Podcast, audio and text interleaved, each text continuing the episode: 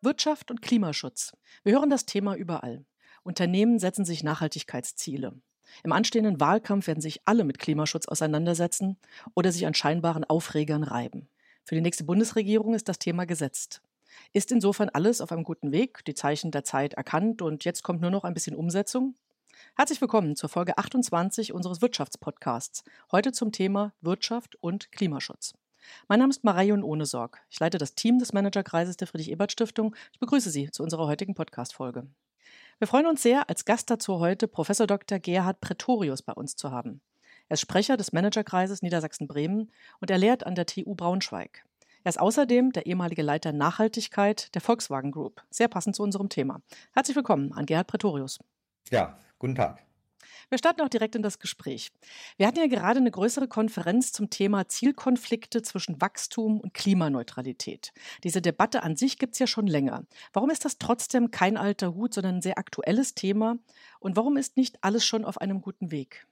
Obwohl wir in den vergangenen Jahren sehr, sehr viel mehr über den Klimawandel gelernt haben, vor allen Dingen auch über seine immer deutlicher werdenden Folgen, wurden doch gerade in dieser Zeit die Möglichkeiten zu einer drastischen Treibhausgasreduktion zu kommen, nicht bei weitem nicht genügend genutzt. Und das, obwohl ja doch in den vergangenen 20 Jahren die wirtschaftlichen Rahmenbedingungen alles in allem gar nicht so ungünstig waren. Insgesamt sind die politischen und die wirtschaftlichen Akteure deutlich unter den Möglichkeiten und Notwendigkeiten geblieben. Ja, es wurde wirklich Zeit vertan. Und die Konsequenz ist, dass wir jetzt bei diesem guten Stand des Wissens in sehr viel kürzerer Zeit, 10, 15 Jahren, sehr viel drastischere Maßnahmen einleiten müssen. Und das heißt natürlich, dass es auch schmerzhafter werden wird für die verschiedensten gesellschaftlichen Gruppen, dass es wehtun kann und dass deswegen natürlich die Verantwortung der politischen Steuerung deutlich wächst. Man stelle sich nur mal vor, wir hätten eben wirklich mit der CO2-Bepreisung schon vor 20 Jahren angefangen. Dann hätten wir einen viel sanfteren Reduktionsweg einschlagen können. Das heißt, es gibt natürlich keinen unauflöslichen Zielkonflikt, aber es gibt einen hohen Zeitdruck. Und ohne passende politische Gestaltung können auch durchaus Konflikte entstehen. Wie sind denn, um damit anzufangen, der aktuelle Rahmen aus? Also auf europäischer Ebene setzt ja der European Green Deal die Standards. Außerdem wurde die aktuelle Dynamik aber auch durch Urteile von Gerichten befeuert. Was passiert da gerade? Nachdem ich vorher gesagt habe, dass wir Zeit vertan haben, weil die verantwortlichen Akteure eben nicht energisch genug waren, kann man jetzt eine Dynamik beobachten. Und die kann auch ein Grund dafür sein, etwas Mut zu schöpfen. Wir sehen eben auf der einen Seite wirklich international doch eine Bereitschaft, deutlich auf diese Ziele einzugehen. Ich bin auch durchaus optimistisch, was dann die anstehende Konferenz in Glasgow angeht. Selbst Länder wie China haben klare Positionen in diesem Bereich geäußert. Wir wissen, dass durch den Regierungswechsel in den USA eine neue Dynamik gekommen ist und vor allen Dingen hat der Green Deal der EU als ein Gesamtrahmenkonzept, glaube ich, auch einen Akzent gesetzt. Jetzt kommt es eben genau darauf an, das runterzubrechen, auf Sektorziele runterzubrechen, auf die nationalen Programme zu setzen. Und ich glaube, ein völlig neues Moment in diesem Kontext ist in der Tat die Judikative. Das Verfassungsgerichtsurteil vom Mai hat aus meiner Sicht in einer wirklich sehr innovativen, aber auch sehr, sehr dringenden Perspektive deutlich gemacht, dass wir das Thema Klimawandel auch ganz elementar verknüpfen müssen mit den Möglichkeiten der zukünftigen Generationen. Der Begriff, der dort kreiert wurde, war ein intertemporales Freiheitsrecht als Klimaschutz zu postulieren. Das ist aus meiner Sicht wirklich ein völlig neues Momentum. Und ich darf vielleicht noch anschließen, auch die Kapitalmärkte haben sich entsprechend bewegt. Dort wird die Risikoexponiertheit der alten Geschäftsmodelle mit fossilen Energien deutlich kritisch mit Abschlägen bewertet und man richtet die Geschäftsmodelle auf klimaneutrale Technologien aus. Und last but not least, auch die Geldpolitik, die Notenbanken haben sich deutlich bei aller Unterschiedlichkeit im Detail dazu geäußert, dass die Klimarisiken Einfluss in dieses Portfolio der Entscheidungen nehmen muss. Also vor dem Hintergrund wichtige Akteure, wichtige Akteursgruppen haben, glaube ich, jetzt die Dringlichkeit erkannt und deswegen kann man sicherlich von einer neuen Dynamik sprechen. Ja, also es bewegt sich also etwas auf allen Ebenen und dazu gehört ja zum Beispiel auch die Verpflichtung von Shell durch ein niederländisches Gericht. Ich würde gerne auf dieser Unternehmensebene bleiben. Unternehmen setzen sich ja Nachhaltigkeitsziele, das machen sie teils proaktiv aus eigenem Antrieb, teils getrieben durch, durch Gesetze, durch den Markt. Wie sieht das konkret aus und, und wie ernst sind diese Zielvorgaben auch zu nehmen? Das hängt ja im Detail, hat es schon gesagt, auch in der Ausgestaltung immer vom jeweiligen Sektor ab.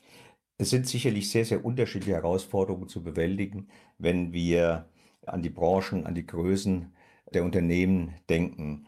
Aber jenseits dessen, glaube ich, kann man schon doch auch ganz grob sagen, es gibt da sowas wie zwei Geschwindigkeiten.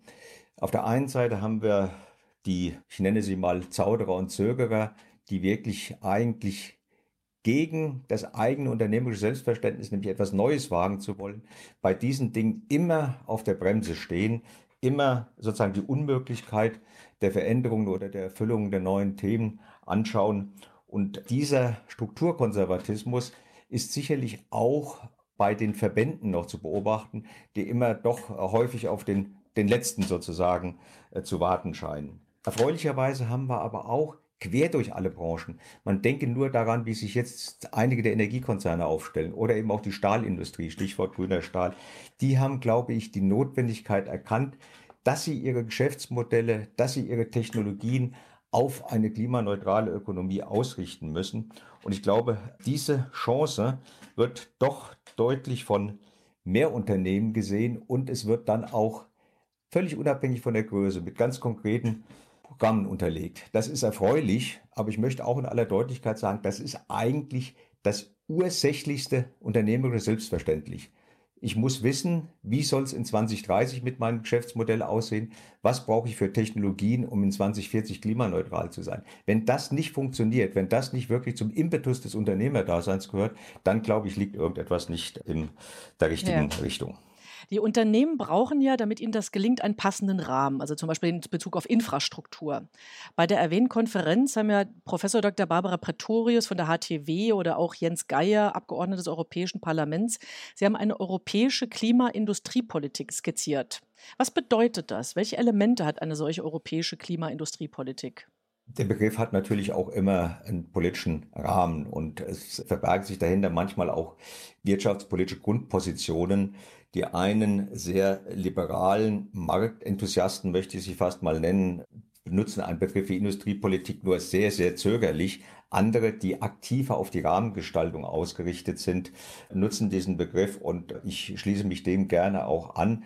Aus meiner Sicht ist das etwas, was man sozusagen als einen Kernbestandteil, als auch eine Art Umsetzungspfad des schon bereits erwähnten Green Deal sehen kann. Es geht also um sektorale Strategien, aber es geht vor allen Dingen auch um zum Beispiel die Sektorkoppelung. Man denke nur an das Thema Energiewende, Verkehrswende. Wenn beides nicht in eins greift, dann haben wir da, glaube ich, Schwierigkeiten, unsere ambitionierten Ziele zu erreichen.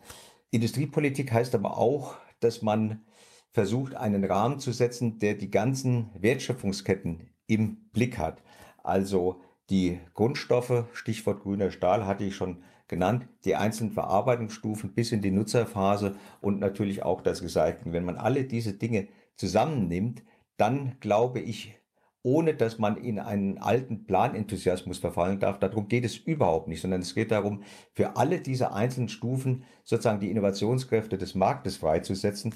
Aber dafür braucht man viel mehr Rahmenbedingungen, dafür braucht man viel mehr auch einen aktiven, einen aktivierenden Staat, als es vielleicht in den letzten 20, 30 Jahren gesehen worden ist. Insbesondere brauchen wir dafür natürlich das, was man eine Infrastruktur des Strukturwandels nennen will. Wenn wir die Technologien ändern, dann brauchen wir dafür die Versorgungsnetze, dann brauchen wir dafür natürlich auch die Ausbildungskonzepte. Also der Staat braucht wieder die neue Fähigkeit, gestaltend diese Infrastrukturen anzusehen. Und ich glaube, dass das auch mittlerweile durchaus erkannt worden ist, dass wir da wieder solche größeren Entwürfe und Fähigkeiten brauchen. Der Staat muss das zum Teil vielleicht auch wieder lernen und vielleicht doch äh, sozusagen als einen aktuellen Ausfluss der sicherlich sehr kritischen Diskussion. Ich glaube, bei diesen Themen hat äh, die Corona-Krise als eine Art Katalysator gewirkt. Dort hat man wieder gemerkt, der Staat muss handlungsfähig sein auf all seinen Ebenen. Und wenn wir das nutzen können, dann glaube ich, kann auch so ein zunächst erstmal Begriff wie Klimaindustriepolitik mit Leben gefüllt werden. Du hattest es auch eine neue Form der Daseinsvorsorge genannt. Fand ja ein ganz, ganz passender Begriff dafür. Jetzt passiert ja ein solcher Wandel nicht von selbst. Professor Dr. Carsten Neuhoff vom DIW hat davon gesprochen, dass wir Risiken vergüten oder vermeiden können. Also wir brauchen Innovationen, wir brauchen dafür effiziente Anreizinstrumente. Welche Instrumente sind tatsächlich effektiv? Im Grunde genommen müssen wir die ganze Palette der ja gut bekannten und auch in ihrer Wirkungsweise ganz gut bereits untersuchten Instrumente nutzen. Es geht an bestimmten Stellen nicht ohne das klassische Ordnungsrecht. Das heißt also ganz bestimmte Dinge müssen eben verboten werden, wenn man an schädliche Stoffe, an schädliche Zonen etc. denkt. Aber natürlich, und da besteht ein großes Einverständnis, glaube ich, mittlerweile müssen wir vor allen Dingen eben die Marktkräfte dafür nutzen, dass eben Verhalten in die gewünschte Richtung sich bewegen kann. Und da ist nun mal eben die Preissignalsetzung das bekannteste, bewährteste Instrument. Sprich, wir brauchen eben einen sich entwickelnden, verlässlich vorhersehbaren CO2-Preis, um damit im Grunde genommen eben die richtigen Entscheidungen dezentral sozusagen vorzubereiten. Das heißt also, dieses Thema ist sicherlich das Wichtigste. Wir kennen alle auch die Aussage, der Markt ist in einer gewissen Weise blind für die sozialen Folgen seines Handelns. Und das spielt natürlich auch hier eine Rolle. Das heißt, wir müssen sehen, dass eine solche CO2-Bepreisung die unterschiedlichen gesellschaftlichen Gruppen sehr unterschiedlich trifft. Und deswegen steht der Staat natürlich dort auch in der Verantwortung, über soziale Ausgleichsmechanismen nachzudenken. Da gibt es eine ganze Palette von Instrumenten mittlerweile und die müssen einfach äh, nochmal genauer sich angeschaut werden. Es gibt viele Argumente dafür, dass etwa pro Kopf zu lösen oder eben auch durch andere Förderprogramme. Ich glaube, hier an so einer Stelle systematisch, da ist sowohl der politische als auch der wissenschaftliche Meinungsstreit gefragt und dann kann man in die richtige Richtung gehen. Wichtig ist, dass zunächst erstmal Einigkeit darin bestehen muss, dass Treibhausgase gibt es nicht und darf es nicht sozusagen umsonst geben, sondern diese Reduktionspfad muss mit ansteigenden Preisen klar auch erwartbar die Handlungsoptionen der Akteure für die Zukunft festlegen. Ja, und manche werden da sicher auch einiges an Unterstützung brauchen, ja, vor allem KMU zum Beispiel. Richtig, das ist sicherlich ein, ein Pfad, wenn ich das noch ganz kurz sagen darf. Ja. Dort muss man dann abschätzen, welche Möglichkeiten da sind. Für die KMUs ist sicherlich das eine ein Thema, was wichtig ist, nämlich sie brauchen auch für diese Themen eine Art Beratungsinfrastruktur eine, eine Begleitung, wenn Sie sich auf einen solchen Transformationspfad für Ihre Unternehmen begeben müssen. Und hier würde ich die Verbände in einer neuen Rolle sehen, in einer aktivierenden Rolle sehen und nicht sozusagen in dem Verharren der Ecke des Strukturkonservatismus. Also da braucht es sicherlich ein gemeinsames Unterstützen. Auf der anderen Seite gibt es auch, wir haben das in den Fachgesprächen im Vorfeld auch schon mal diskutiert und ich glaube, das wird immer stärker auch eine Rolle spielen, diese Möglichkeit, der Unterstützung über die sogenannten Contracts of Differences zu agieren. Also hier kann man im Grunde genommen mit einem sehr intelligenten Anreizmechanismus die Unternehmen dazu bringen, schon heute wirtschaftlich sinnvolle Entscheidungen zu treffen, indem man sie bei diesem Technologiewechsel unterstützt, indem man genau die Differenzbeträge sozusagen als Förderprogramme auszahlt.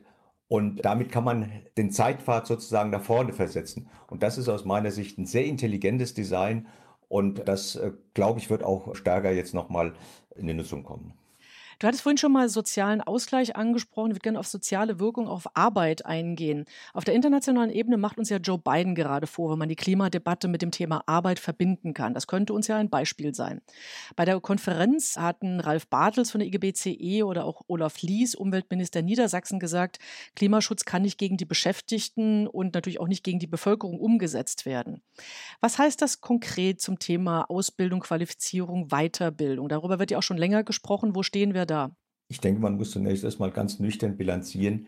Das ist ein sehr tiefgreifender Strukturwandel. Und Strukturwandel ist natürlich auch immer mit Ängsten verbunden. Wer Gefahr läuft, seinen Arbeitsplatz zu verlieren, wer Gefahr läuft, dass seine Qualifikationen zukünftig nichts mehr wert sein werden, wer Gefahr läuft, in einer Region zu leben, die technologisch abgeschnitten wird, der hat natürlich ganz berechtigte Zukunftsängste und ein solches Verhalten kann dann sicherlich auch zu politischen Eruptionen führen. Und das ja zu vermeiden, ist gerade mhm. das, was notwendig in der Diskussion ansteht. Deswegen braucht es Präventivstrategien, deswegen braucht es Präventivstrategien auf der Unternehmensebene, aber auch auf der regionalen Ebene, wenn man zum Beispiel daran denkt, dass regionale Cluster, die sehr stark an der Verbrennungstechnologie in der Autoindustrie verhaftet sind, dass die sich komplett umstellen müssen. Da sind solche Transformationsunterstützungsprogramme aus meiner Sicht unbedingt notwendig. Und ich muss sagen, insgesamt haben sich aus meiner Sicht die Gewerkschaften bei diesem Thema auch sehr verantwortungsbewusst verhalten, weil sie diesen Transformationsprozess positiv begleiten und immer wieder zu Recht eingefordert haben. Dafür braucht es auch konkrete flankierende Maßnahmen, zum Beispiel im Bereich der Ausbildung, im Bereich der Umqualifizierung. Einiges, vor allen Dingen können größere Unternehmen natürlich sozusagen eigenständig lösen und werden sie auch eigenständig lösen. Aber in diesem Bereich sind vor allen Dingen regionale Unterstützungsprogramme sinnvoll. Und ich denke, bislang hat das auch ganz gut funktioniert in dem Zusammenspiel der unterschiedlichen Akteure. Wenn es anfängt, wirklich weh zu tun, wie wir es so ein bisschen äh, am Anfang gesagt haben, dann wird die Dringlichkeit, dort politische Begleitung zu gestalten, natürlich immer dringlicher. Dann braucht es dafür eben wirklich Dialogforen, um da die Notwendigkeit der Abfederung zu sehen. Natürlich braucht es insgesamt auch eine Stimmung, die deutlich macht, dieser Strukturwandel ist eine Chance. Und wenn wir uns nochmal anschauen, wie eben die technologischen Kompetenzen, wie die qualifikatorischen Profile in Deutschland sind, dann haben wir ja doch eigentlich alle Chancen, einen solchen Strukturwandel sozusagen von vorne zu führen. Und dieses Bewusstsein, diese, ja, man kann auch ruhig sagen, Freude an Veränderung, die muss eigentlich gestaltet werden von allen. Und da würde ich mir durchaus von den politischen Akteuren, aber auch von den wirtschaftlichen Akteuren noch ein bisschen mehr Enthusiasmus wünschen. Ja, das klingt gut und klingt optimistisch. Ja, all das muss jetzt auch bezahlt werden. Mark Hansmann von City hat darauf hingewiesen, dass die letzten 20 Prozent immer die teuersten sind. Was ist generell zum Thema Finanzierung zu sagen? Einerseits, also mit Blick auf Förderprogrammstrukturen, Subventionen. Und würde dich aber auch zum Abschluss dann direkt bitten, auch die drei, vier zentralen politischen Weichenstellungen zu nennen, auf die es uns ankommt. Mark Hansmann hat sich dabei, glaube ich, insbesondere auf das Thema Netzausbau, Infrastruktur bezogen. Da trifft diese Regel mit Sicherheit zu und dann muss man auch mal ganz klar sich vor Augen führen, sind wir nicht mal mit 80 Prozent zufrieden, um eben wirklich unsere Ziele zu erreichen. Also da muss man wirklich das entsprechende politische Fingerspitzengefühl entwickeln.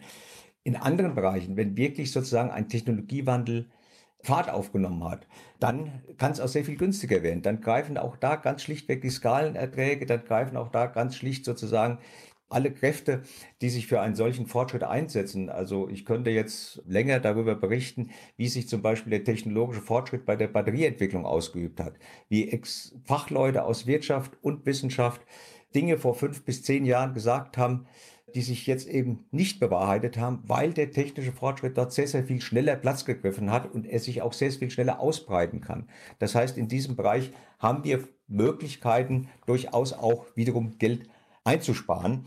Und äh, deswegen ist das so eine Gesamtbilanz, die man dabei berücksichtigen muss. Klar ist auf alle Fälle, wir müssen gezielter in Förderprogramme hinein. Wir müssen zielgenauer auch die Wirkungsweise abschätzen, die solche Förderprogramme bringen können. Wir müssen dabei sehen, dass eben auch die, die Start-ups eine Rolle spielen. Das ist immer eine wichtige Aufgabe des Staates. Man muss nur mal daran denken, Tesla ist nicht alleine auf der Agilität eines Elon Musk zustande gekommen, sondern weil es dort gelebte Risikokapitalstrukturen seitens des Staates in Kalifornien gibt. Also da kann man auch noch viel, viel lernen. Wichtig, auch wenn das für die Politiker schwieriger ist, wir kommen auch nicht darum herum, den Subventionsabbau, der in Richtung fossile Förderung geht, eindeutig zu reduzieren. Das tut denjenigen, die davon betroffen sind, weh. Aber das gehört zur politischen Glaubwürdigkeit dazu, nicht nur in diesem Bereich zu fördern, sondern die Subventionen in diesem Bereich, da reden wir untere Grenze immerhin über 60 Milliarden pro Jahr etwa, die müssen einfach weg und da kann man Geld freischaufeln für andere Aktivitäten. Wenn ich das mal zusammenfassen darf, vielleicht drei ja. Adressaten. Die Unternehmen müssen deutlicher sich sozusagen auf ihr unternehmerisches Selbstverständnis Neues wagen, neue Technologien einzusetzen, neue Geschäftsmodelle erproben, besinnen, dann glaube ich, haben wir jetzt vieles, was möglich sein wird auf einem solchen Pfad zur Klimaneutralität hin. Die Politik muss wieder Gestaltungsfähigkeit gewinnen, muss wieder Political Leadership gewinnen. Dann, glaube ich, wird sie auch das notwendige Maß an Unterstützung, an Glaubwürdigkeit erlangen. Dazu gehört auch die Ehrlichkeit, die ich vorhin angesprochen habe. Und alle gemeinsam, mit auch den Kräften der Zivilgesellschaft, müssen, denke ich, zusammengeführt werden. Ich habe es mal konzertierte Aktion für eine klimaneutrale Ökonomie genannt.